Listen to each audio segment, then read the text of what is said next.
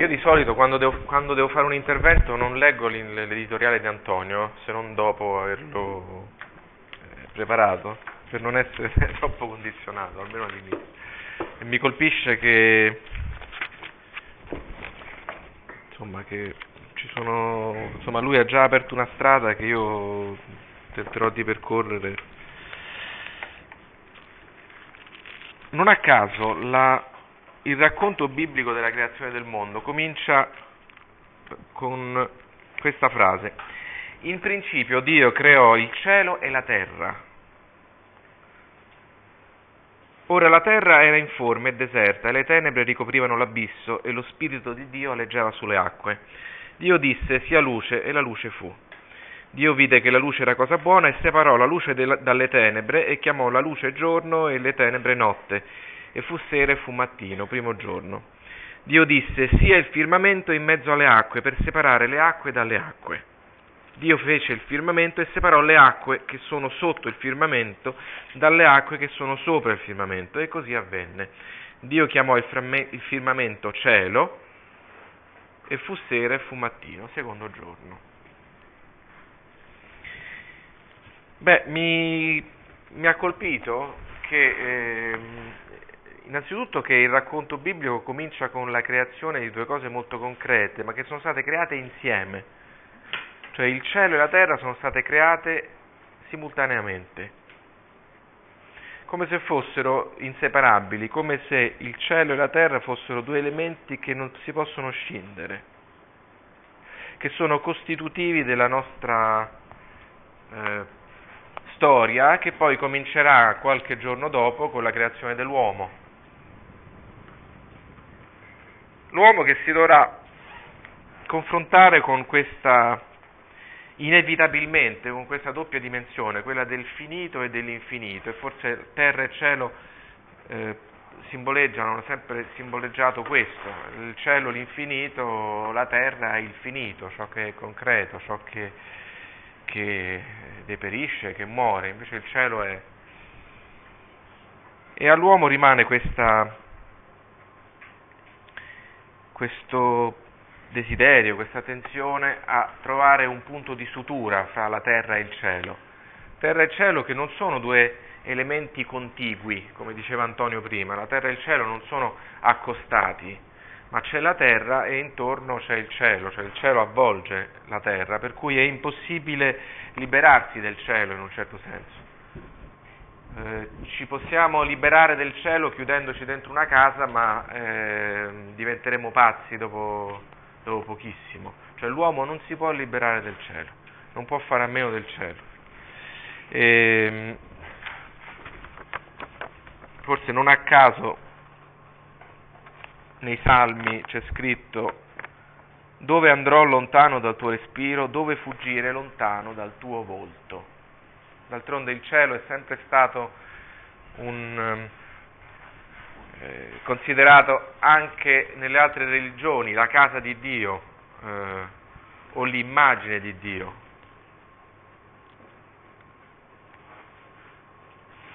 E quindi anche nella eh, letteratura inevitabilmente ritorna questo, questo contrasto fra la terra e il cielo è il compito dell'uomo di trovare un, un punto di incontro. Adesso vi do delle fotocopie che contengono diversi materiali, sono una ventina. Nelle fotocopie che vi sono state date trovate una prima poesia di Wisława Szymborska che si intitola proprio Il cielo. La leggiamo insieme.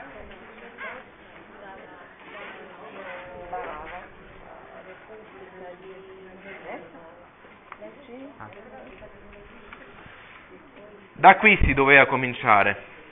Il cielo, finestra senza davanzale, telaio, vetri, un'apertura e nulla più, ma spalancata.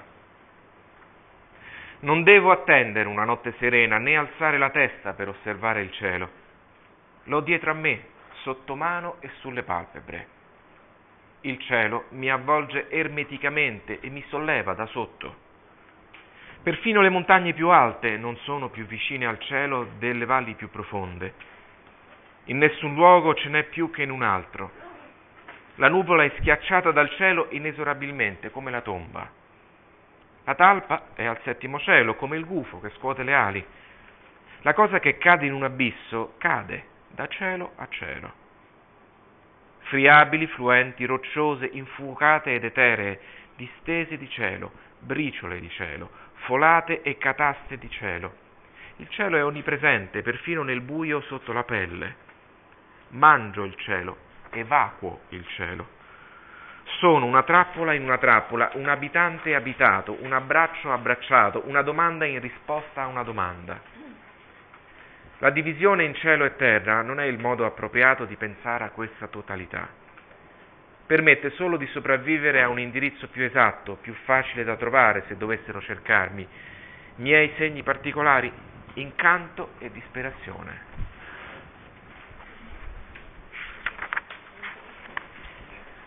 La, la rileggiamo un attimo. Da qui si doveva cominciare, il cielo.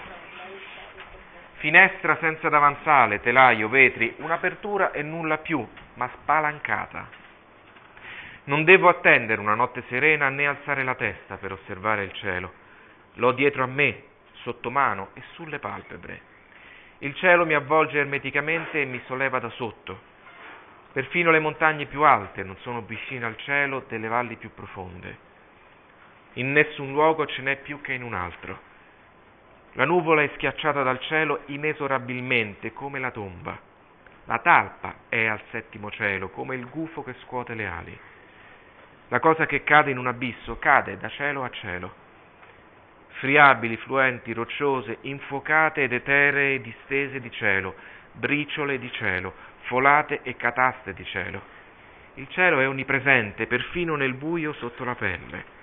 Mangio il cielo, evacuo il cielo, sono una trappola in una trappola, un abitante abitato, un abbraccio abbracciato, una domanda in risposta a una domanda. La divisione in cielo e terra non è il modo appropriato di pensare a questa totalità. Permette solo di sopravvivere a un indirizzo più esatto, più facile da trovare, se dovessero cercarmi miei segni particolari, incanto e disperazione. Beh, intanto ritroviamo... Vi è piaciuta? Della Scimbosca. Beh, intanto ritroviamo una, una delle definizioni di Antonio, finestra. Finestra senza davanzale, un'apertura spalancata. In genere le finestre sono spalancate, no? Ehm, impressioni su questa poesia? C'è qualche immagine che vi ha colpito particolarmente?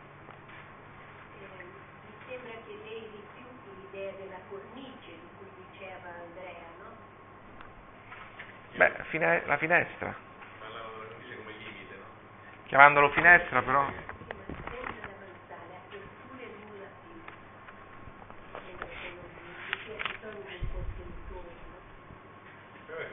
Beh, però dice che il cielo è dappertutto, no? anche, anche, la talpa che sta sottoterra è al settimo cielo. No? Anche una cosa che cade in un abisso cade di cielo in cielo. Eh, io comunque sono rimasto molto colpito dal, dal finale di questa, di questa poesia.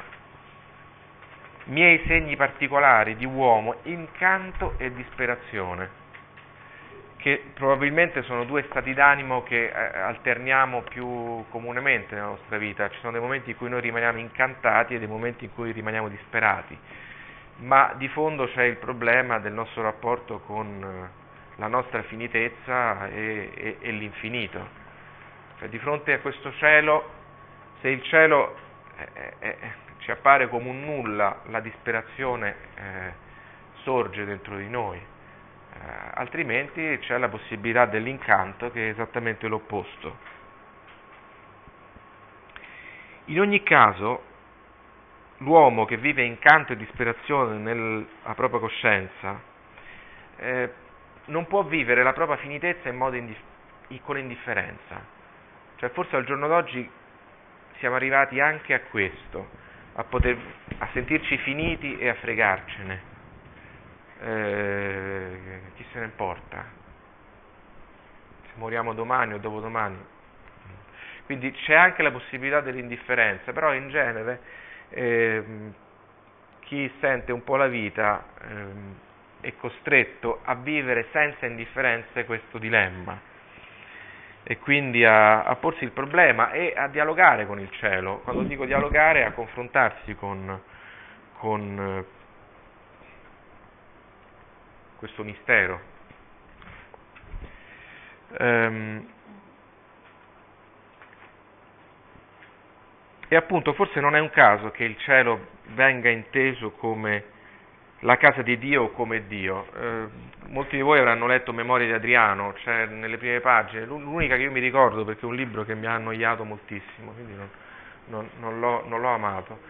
Però l'unica cosa che mi aveva colpito e che mi rimane proprio come ricordo è di lui che, che parla di suo zio che, che eh, guarda gli astri, guarda il cielo stellato e profetizza la sua, la sua eh, il fatto che sarebbe divenuto un, un imperatore importante, no? e, e, quindi c'è comunque questo, c'è sempre stato questo dialogo fra la terra e il cielo. Eh, Mario Maneri, il nostro amico, ha composto una canzone che si intitola Dialogo fra la terra e il cielo, tanto per dirne uno. E, e gli atteggiamenti possono essere molto diversi. Eh, Franco Cardini, nel suo ultimo romanzo, Franco Cardini lo storico, che si intitola Il Signore della Paura, in cui racconta di Tamerlano, eh, racconta anche di Gengis Khan. Gengis Khan mh, mm, eh, era noto ai suoi tempi perché un giorno prese un arco e tirò una freccia contro il cielo, eh, sfidando il cielo. Quindi come dire, io ti, io ti sfido, io sono più potente, io sono più forte, io sono immortale.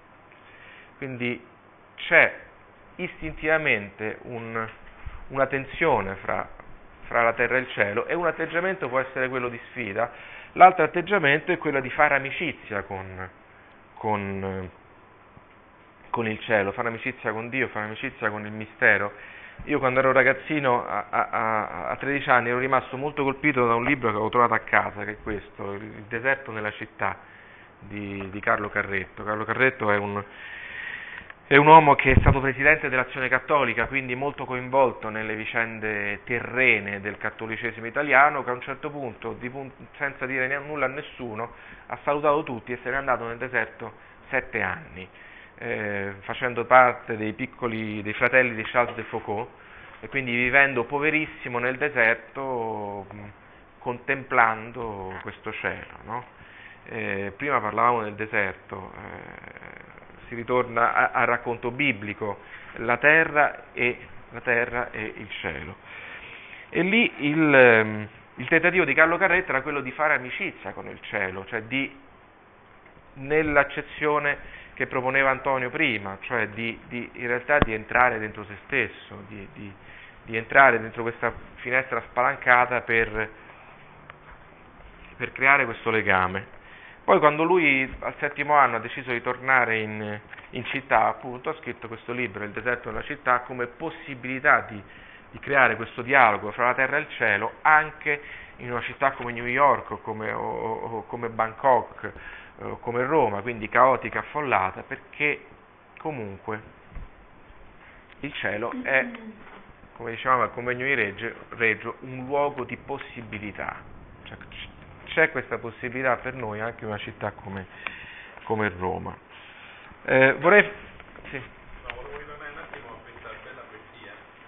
Mi ha colpito due cose. Uno che il cielo la volge praticamente solleva da sotto. Solleva da sotto. Il cielo che solleva da sotto mi è molto colpito. Perché il sollevare dall'idea di andare verso il cielo, per cui il cielo è spinge, spinge da sotto. E poi a un certo punto dice la nuvola è schiacciata dal cielo inesorabilmente come la tomba, cioè il cielo è qualcosa di inesorabile, abbiamo un po' accennato prima, lo diceva Antonio. Il cielo così, dato assoluto, è insopportabile, non si può sopportare. E quello che tu dicevi del tirare la freccia verso il cielo, mi fatto venire in mente, io la, stavo per portare, poi ho detto, siccome è un cielo di notte non, non, non mi aveva convinto, però stavo portando quella canzone di De Cancri, dove è del massacro da parte dei soldati americani che uccidono tutto un villaggio di indiani e lui, eh, questo ragazzo assiste a questa cosa, si salva e dice quando il sole alzò la testa tra le spalle della notte, quindi quando arriva l'alba dopo questo massacro notturno, c'erano solo cani, fumo e tende cavolte. Tirai una freccia al cielo per farlo respirare, tirai una freccia al vento per farlo sanguinare. Cioè è talmente inesorabile che io tiro una freccia per farlo sanguinare o respirare che sono due cose di vita, cioè il sangue e il respiro sono il simbolo della vita, cioè il cielo è morto, se non entro in contrasto in rapporto con lui in maniera anche violenta. Allora tiro la freccia, eh, è chiaro che lì c'è il massacro che lo porta a questo di disperazione. Però come dire, è anche, è anche, questo cielo che ha portato, perché è il cielo buio della notte che ha portato i soldati a, di nascosto no? Eh, a fare questo massacro. Quindi questa cosa di tirare la freccia al cielo mi ha ricordato questa canzone di De Andrea. A me il tirare la freccia al cielo fa pensare, penso a Gengis Khan che ha tirato questa freccia, mi fa pensare a, mh, mm, al sentimento dell'invidia perché eh, a noi dell'invidia, perché a noi il cielo piace, ma perché il cielo piace? Ho provato a, a ragionarci un attimo, dunque perché è bello il cielo quando, quando è sereno, eh, c'è l'elemento della bellezza, c'è l'elemento della trasparenza e c'è l'elemento della creatività, perché il cielo è continuamente in movimento è bello anche per questo. E in questo senso, questi tre attributi, la bellezza, la, la, la creatività e la trasparenza, forse corrispondono, anzi non forse, direi che corrispondono anche al, al eh, la bellezza, al, se vogliamo, al concetto di, di, di, di via, nel senso noi siamo attratti da ciò che è bello, quindi noi, la nostra via, il nostro percorso si muove nella direzione di ciò che è bello. Quindi associerei bellezza e, e via. Associerei il, il, concetto di trasparenza al concetto di verità. Eh, una cosa è, è, è vera se eh, è, è, limpida, come può essere limpido un cielo, se è trasparente come un cielo. Eh, trasparente significa che non c'è niente dietro di nascosto e anche al suo interno, noi possiamo vedere al suo interno, quindi tutto, tutto ci appare chiaro, non ci sono segreti. e il concetto di vita, che è legato invece più alla, alla, alla creatività, eh, verità, vita e via. Eh, a questo punto c'è un'altra poesia nelle vostre fotocopie che è La notte stellata di Gerald Manley Hopkins, presa da questo libro curato appena uscito e curato da Antonio, La freschezza più cara le poesie di Gerald Manley Hopkins. Qual è la pagina, Cilla? Guarda le stelle, guarda, guarda i cieli lassù. Oh, guarda la fuoco folla appollaiata in aria, borghi brillanti, cerchi cittadelle. Giù in fondo boschi, cave di diamanti, elfi, occhi. Grigi prati gelidi dove si posa oro, oro vivo Vento battuto, sorbo selvatico, aerei albi pioppi in fiamme, fiocchi colombe fluttuanti in fuga per spavento nell'aia. Ah, bene, è tutto un acquisto, tutto è un premio. Compra allora, offri allora, cosa? Preghiera, pazienza, oboli, voti. Guarda, guarda, una mensa di maggio, come sui rami del frutteto, guarda, una fioritura di marzo, come sui salici infarinati di giallo. Questo è in vero il granaio dentro dimorano i covoni. Questa palizzata a tratti scintillante serra lo sposo, Cristo in casa, Cristo e sua madre e tutti i suoi santi. Gerald Manley Hopkins. Eh, ho scelto questa poesia perché è l'incanto, è un po' li, è l'incanto della Szymborska che dice non solo non si dispera, ma dice guarda, guarda più a fondo. Allora penso a Carlo Carretto che va nel deserto per guardare più a fondo il cielo in un luogo che però è, è, è terra per eccellenza, che, che, che il deserto. Ehm, c'è qualcosa che vi ha colpito di questa poesia? Che c'è poco cielo. Eh, appunto. C'è, c'è. Che non c'è il cielo, nel senso che dice guarda le stelle, quindi uno sì. potrebbe pensare che stai sulla Terra e guarda le stelle, però molto serenamente sembra che stato le stelle e guarda la Terra. Cioè, all'inizio, siccome dice guarda le stelle, tu dici stiamo sulla Terra e guardiamo le stelle, però poi il resto della poesia sembra che dalle stelle guardiamo la Terra. quindi vuol dire il cielo è quasi alle nostre spalle, all'inizio no, guarda le stelle, quindi noi guardiamo su. Almeno io che sono abituato a vivere sulla Terra, guarda lì all'insù per vedere le stelle, però poi tutto il resto è come se fossi stato trasportato lì sopra e da lì vedo questo brulicare, uno dice le stelle brulicano, invece qui brulica la Terra, questa fiera quasi di paese, che questo quadro da, da, da cioè, le stelle sono rappresentate attraverso immagini terrene, cioè i covoni di grano, eccetera. Cioè eh, infatti no, infatti ho fatto un po' fatica, ho fatto un po' fatica a capire, no? Il punto d'osservazione è eh. No, no, ho capito, sì, sì, sì. Infatti la cosa bella di questa poesia è che le stelle diventano questi essi più in fondi boschi, perché poi è tutto confuso, cave di diamanti, cioè vedi che c'è qualcosa che luccica, poi sono le stelle. Lui definisce essi occhi, cioè eh, in realtà quello che brilla qua non sono le stelle viste dall'occhio, ma le stelle diventano occhio che guarda, e quindi effettivamente la prospettiva è rovesciata. E che cosa vede? Cosa vedono questi occhi? Qui tutto quello che poi la traduzione chiaramente rende che può, però eh, vede tutto questo mondo così in movimento, adesso soprattutto sotto selvatico, aerei alti, scotti, fiamme, quindi tutto e viceversa, è come se succede questi occhi puntati e vivaci sulla terra a guardare La poesia, la poesia, successiva che trovate nel fotocopio invece è di, invece è di Antonia Pozzi. No, siccome mi guardava. Invece è di Antonia Pozzi, una poetessa morta a 23 anni, 23 anni suicida, che però ha scritto delle poesie molto belle. E Forse questa non è la più bella, però, però rende l'idea. Si intitola Preghiera. Signore, tu lo senti che io non ho voce più per ridire il tuo canto segreto. Signore, tu lo vedi che io non ho occhi più per i tuoi cieli, per le nuvole tue consolatrici. Signore, per tutto il mio pianto, ridammi una stilla di te che io riviva perché tu sai, Signore, che in un tempo lontano anch'io tenni nel cuore tutto un lago, un gran lago, specchio di te. Ma tutta l'acqua mi fu bevuta, o oh Dio, e ora dentro il cuore ho una caverna vuota, cieca di te. Signore, per tutto il mio pianto, ridammi una stilla di te che io riviva.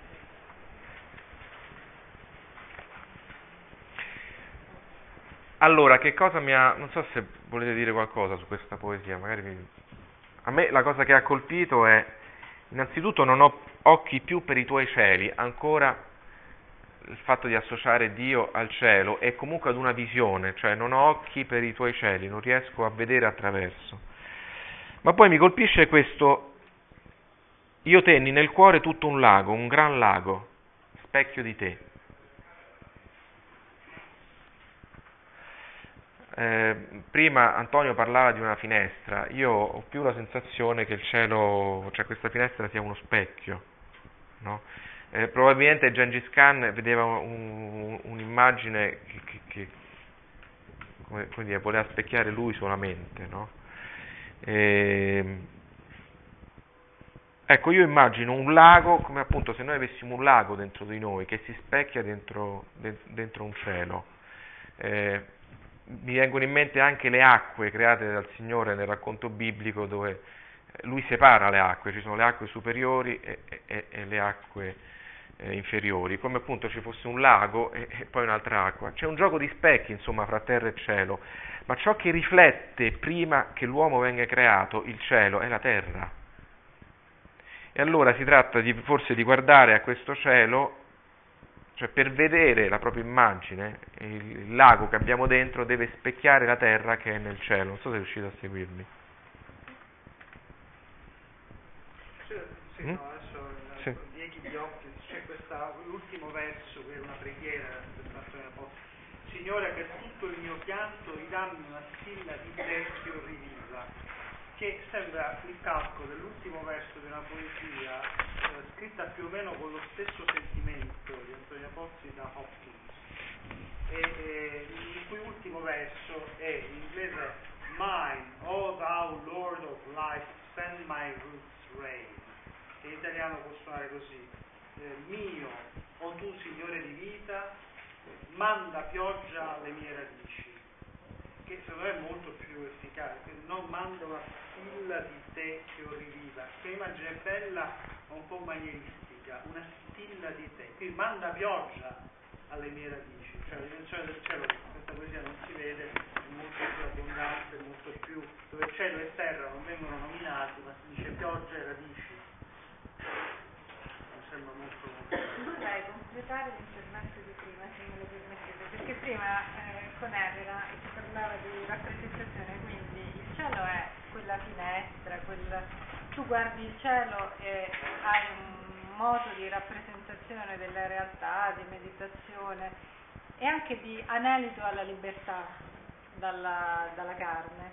Però dall'altra parte, dal cielo, mh, hai come riflesso, mh, io spesso quando guardo il cielo, dopo un po' eh, mi distolgo dal cielo e faccio, vabbè, andiamo, facciamo.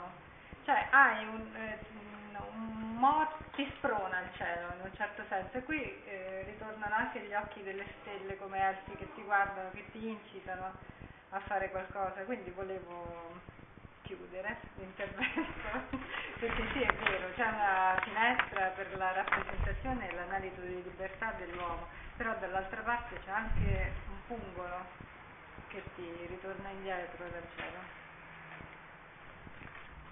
C'è questa concretezza che ti viene risbattuta in faccia comunque sempre. Io, che dire di queste due poesie?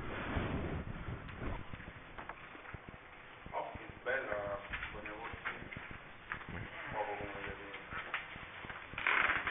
Beh, in ogni caso... Me la posso vedere? Fa un po' paura queste orbite cieche, insomma, questo, che si è svuotato tipo caverna, no? Mm. Un po' questa essere cieco è un po' terribile, però. Ma interessante... Fa pensare che riguardo all'argomento cielo siamo tutti dei dilettanti. Siamo, siamo tutti attentoni, Questo è non, quello- non ne sappiamo niente. Questo è quello che diceva, tornare alla terra. questo che stai dicendo è esattamente quello che si diceva sul mare, quel poeta cinese che diceva che il mare ci guarda tutti come bambini dilettanti, e ci rimanda a casa stornati. Ricordate quella poesia sul mare, diciamo proprio questo. Sia un Sì, il punto è che siamo dei dilettanti ma non possiamo fare a meno di porci il problema, cioè mh, perché sia che noi vediamo in cielo il, sia che noi vediamo in cielo il volto di Dio, in, in positivo e negativo, Carlo Carretto e Gengis Khan, sia che noi cerchiamo il nostro volto come in uno specchio, cioè cerchiamo di capire chi siamo, perché io oggi ho portato, ma non volevo, ma è inevitabile quasi, l'incipit di camere separate che noi leggiamo spessissimo, dove ci sta quest'uomo che si guarda, che prima guarda il, quest'uomo che è in volo. Guardate, lo leggiamo, tanto sono poche righe.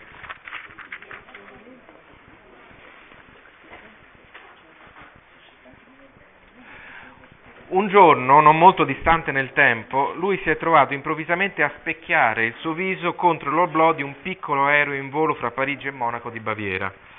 All'esterno, 8000 metri più sotto, la catena delle Alpi appariva come un'increspatura di sabbia che la luce del tramonto tingeva di colori dorati. Il cielo era un abisso cobalto che solo verso l'orizzonte in basso si accendeva di fasce color zafferano o arancione zen. E inquadrato dalla ristezza della cornice ovoidale dell'oblò, il paesaggio gli parlava del giorno e della notte, dei confini fra i mondi della terra e dell'aria, e da ultimo, allorché si accese una luce nella carlinga e su quell'olografia boreale apparve il riflesso del suo volto appesantito e affaticato, anche del sé, la sua faccia, quella che gli altri riconoscevano da anni come lui, e che a lui invece appariva ogni giorno più strana, poiché l'immagine conservata del proprio volto era sempre quella, eccetera, eccetera. Cioè lui sì, lui sta in volo, eh, guarda fuori dal finestrino, vede questo cielo bellissimo al tramonto, un cielo che gli parla di tutte queste cose, ma che alla fine gli parla anche di sé, cioè di quel volto che lui vede riflesso nel, nel, nell'oblò del, del finestrino dell'aereo. Quindi c'è un gioco di specchi, eh, il lago che ci portiamo dentro, eccetera. No? E eh, dico una banalità se, se affermo che nella letteratura il cielo viene continuamente utilizzato per indicare i sentimenti dei personaggi eh, o per creare l'atmosfera, il clima nel quale si svolge il racconto. Penso sia impossibile trovare un racconto, un, un cielo azzurro eh, e con delle stelle e stellato in un campo di concentramento. in un racconto in cui si parla di canti di concentramento, oppure, non so, io oggi vi ho portato un, nelle fotocopie, trovate un altro, un altro, sì. Perché in realtà capita anche, no? Anche in romanzi o racconti, anche film, soprattutto sul contesto in cui è il protagonista è molto cupo, in realtà il cielo stellato può essere utilizzato per dire il contrasto, no? Di un mondo libero. Però più raramente. Beh, Più raramente. Però quello che invece Soggetti, c'è sì. nella poesia di, di Off, cioè che c'è in realtà, cioè nella metà dei film che vediamo c'è loro due innamorati, lei che soffre, guarda il cielo stellato è fantastica. C'è una cosa che però crea sempre questo contrasto un po' banalizzante tra la mia vita triste qua sulla terra, guarda il cielo come bello, come luminoso, come è sereno, eccetera. Lì c'è una direzione, c'è Dio, c'è quello che mi pare, no? Questo separazione. Nella poesia di prima invece la cosa bella, quella di occhi, è che l'invito è guarda le stelle, però questo rimandare alla terra è che con le- gli elementi della terra che riescono a vedere sono brillanti come le stelle. Cioè ci sono adesso non ce l'ho sotto gli occhi, ma c'è il granaio, c'è il giallo, c'è l'oro, c'è il, eh, i fogoni, cioè rimanda a tutti un'immagine della terra altrettanto luminosa e brillante, piena di luce di quelle stelle che lui invita a guardare all'inizio, no? Sì. Quindi c'è questa corrispondenza invece molto bella e assolutamente non eh, che contrasta invece con un cielo che sta alla fine che riveste da una terra triste e buia. tutto un acquisto, tutto è un premio. eh.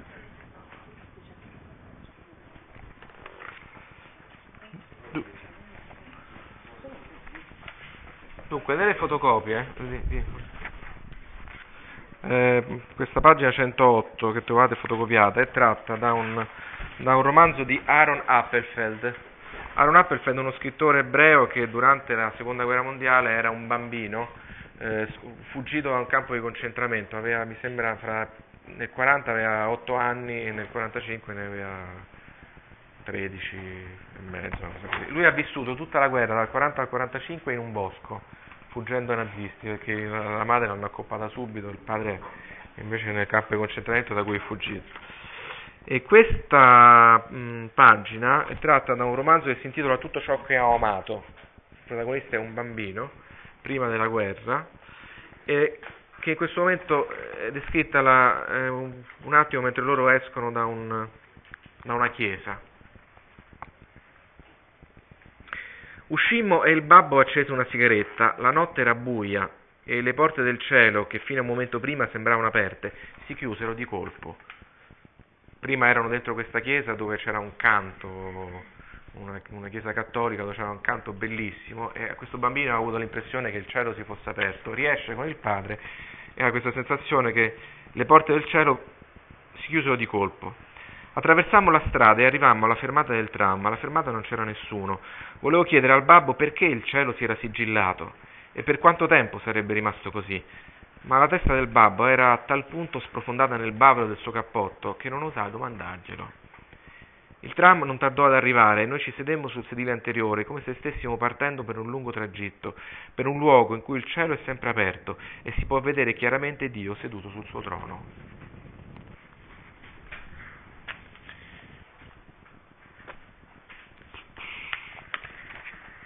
Tra l'altro, qualche riga prima si parla di una piccola chiesa di legno sulle cui finestre erano dipinti degli angeli. Questo mi ha colpito perché cioè, gli angeli stanno in cielo, però stanno su delle finestre che hanno come, che hanno come sfondo il cielo. Quindi le vetrate, no? Le vetrate hanno un, un elemento fondamentale che è il cielo, perché se il cielo è buio, luminoso, se qualsiasi ora cambia la- l'effetto della vetrata. Allora mi diverte l'idea che hanno messo degli angeli in cielo, cioè, però attraverso la la vetrata. Beh, comunque sia, io diciamo è come se avessi individuato eh, tre attributi del cielo, non so se chiamarli così.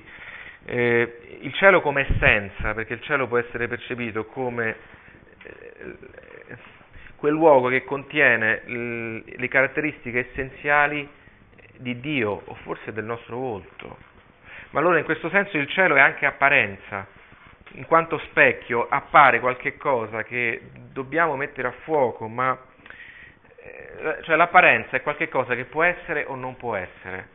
Quando mi appare qualche cosa, io sono costretto a guardarlo meglio per essere sicuro che sia quella cosa e non un'altra. E quindi questo rapporto fra terra e cielo, dove posso scagliare una freccia o cercare di diventare amico compiendo un gesto estremo come andare nel deserto, eh, c'è comunque uno, uno sforzo di, di, una messa a fuoco, c'è uno, uno sforzo di discernimento, perché il cielo è apparenza, il suo specchio è apparenza.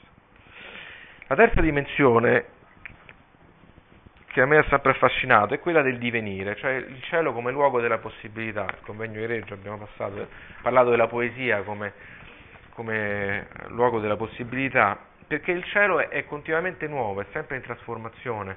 Prima Antonio accennava alle nuvole che creano queste forme che sono straordinarie.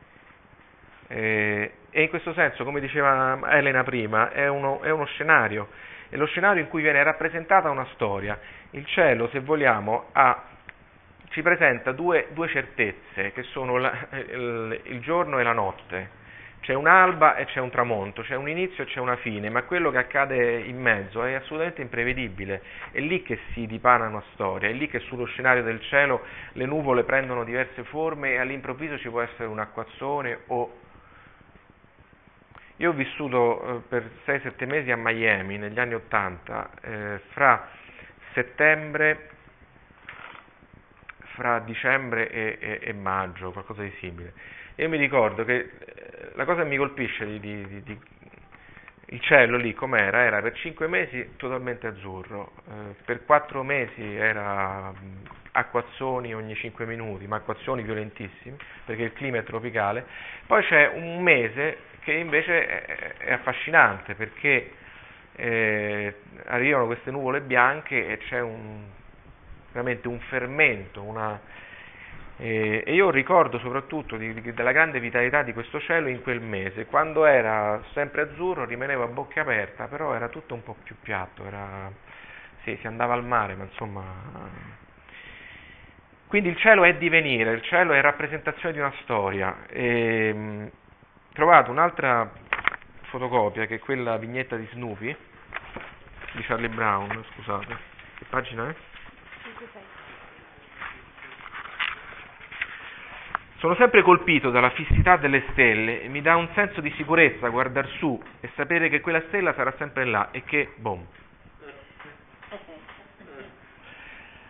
Allora mi viene da pensare al, al, alla disperazione della Scimborska, o alla disperazione di Antonia Pozzi. La reazione di Snoopy potrebbe essere quella di Carlo Carretto o quella di Gerald Manley Hopkins, cioè di stupore di fronte ad una stella che cade e quindi a qualche cosa che, eh, che, che ti sorprende, a qualche cosa che vive nella possibilità. Eh, il libro di Carlo Carretto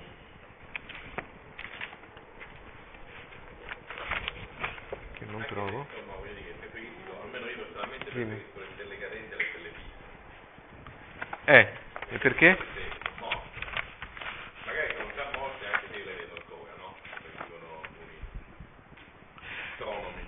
Cioè, sarebbe... Le stelle fisse, sì. il cielo delle stelle fisse, un cielo appunto fisso, mo- morto. Eh, sarebbe angosciante se il cielo fosse statico, no? Se il cielo fosse solo azzurro. Tant'è vero che il 10 agosto, la notte di Salvamento, noi ci emozioniamo a vedere perché si vedono queste che noi chiamiamo le stelle cadenti, che poi ci spiegano che sono, non ho ben capito che cosa, l'importante che sono le stelle cadenti e noi ci emozioniamo eh, eh, perché si muovono le gatte ci vengono incontro cosa sono asteroidi non ho capito tu ecco. se, se, se fossero cioè se, se, il cielo fosse statico sarebbe angosciante, sarebbe, non ci sarebbe questa dimensione del divenire che è propria nostra, lo specchio non funzionerebbe neppure in questa... Allora, scrive la prima pagina del libro di Carlo Carretto, lui dice, io sono sempre stato sorpreso dalla vita eh, e siccome credo che Dio sia vita, così come è luce e così come è amore, penso davvero che sia stato proprio lui a sorprendermi nel mio cammino. Dio è sorpresa, Dio è novità, Dio è creatività, che sono tre, tre eh, caratteristiche secondo me del cielo per come lo vede Snoopy dalla sua, dalla sua cuccia. Eh, un'ultima cosa, e così vorrei chiudere, in questa dimensione del divenire, che è rappresentata molto bene dal, secondo me dalle nuvole in cielo, eh, c'è un movimento orizzontale perché le nuvole si camminano sempre, vanno sempre in una direzione, noi le seguiamo, prendono forma, eccetera. Un po' come la nostra vita che va da un inizio a una fine, eccetera. Però è interessante perché nel cielo c'è anche una dimensione verticale che è assolutamente imprescindibile, quindi noi assistiamo a questa storia, però poi ci sono due sussidi fondamentali che sono il sole e la pioggia che eh, consentono a questa vita di andare avanti, cioè di nutrire la terra. Quindi c'è l'orizzontale e c'è il verticale. Eh, in, in, cielo c'è il sole e c'è eh, la pioggia. Eh, questa dimensione verticale che io eh, ho scelto oggi di, così, di, di, di, rappresentare attraverso una pagina tratta da questo libro di Cormac McCarthy che si intitola Meridiano di Sangue, una delle tante pagine in cui la, la natura mostra la forza dei suoi elementi. Che pagina è? 100? 190. 190. A nord la pioggia aveva sfilacciato la parte inferiore delle nubi temporalesche, riducendola a neri viticci simili a tracce di nero fumo in un bicchiere. E nella notte sentirono il tambureggiare della pioggia a miglia e miglia di distanza sulla prateria. Salirono attraverso un valico roccioso e il fulmine disegnava le sagome delle montagne remote e vibranti e illuminava le rocce a sprazzi e fiocchi di fuoco azzurrino si attaccavano ai cavalli come elementi incandescenti, impossibili da cacciare via. Morbide luci di fonderia lambivano il metallo dei finimenti, altre luci correvano azzurre, liquide, sulle canne delle pistole.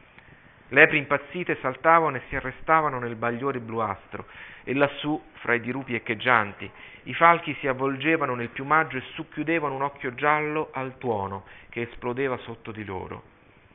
Per giorni e giorni cavalcarono sotto la pioggia, e cavalcarono sotto la pioggia e la grandine, e di nuovo sotto la pioggia. Nella luce grigia della tempesta attraversarono una pianura allagata, e le sagome dei cavalli si riflettevano nell'acqua, appesi alle zampe fra nuvole e montagne, e i cavalieri avanzavano curve, curvi e giustamente scettici sull'esistenza di città che baluginavano sulla sponda lontana di quel mare sopra il quale camminavano per miracolo. Si arrampicarono su per ondulati terreni erbosi, dove piccoli uccelli fuggivano via, cinguettando, portati dal vento.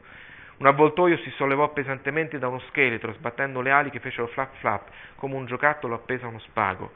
E alla luce del rosso e lontano tramonto, le distese d'acqua nella pianura non sottostante sembravano pozze residue di sangue primordiale. Vabbè, ci si potrebbe la trovo una descrizione bellissima. Ecco qui, io ho finito.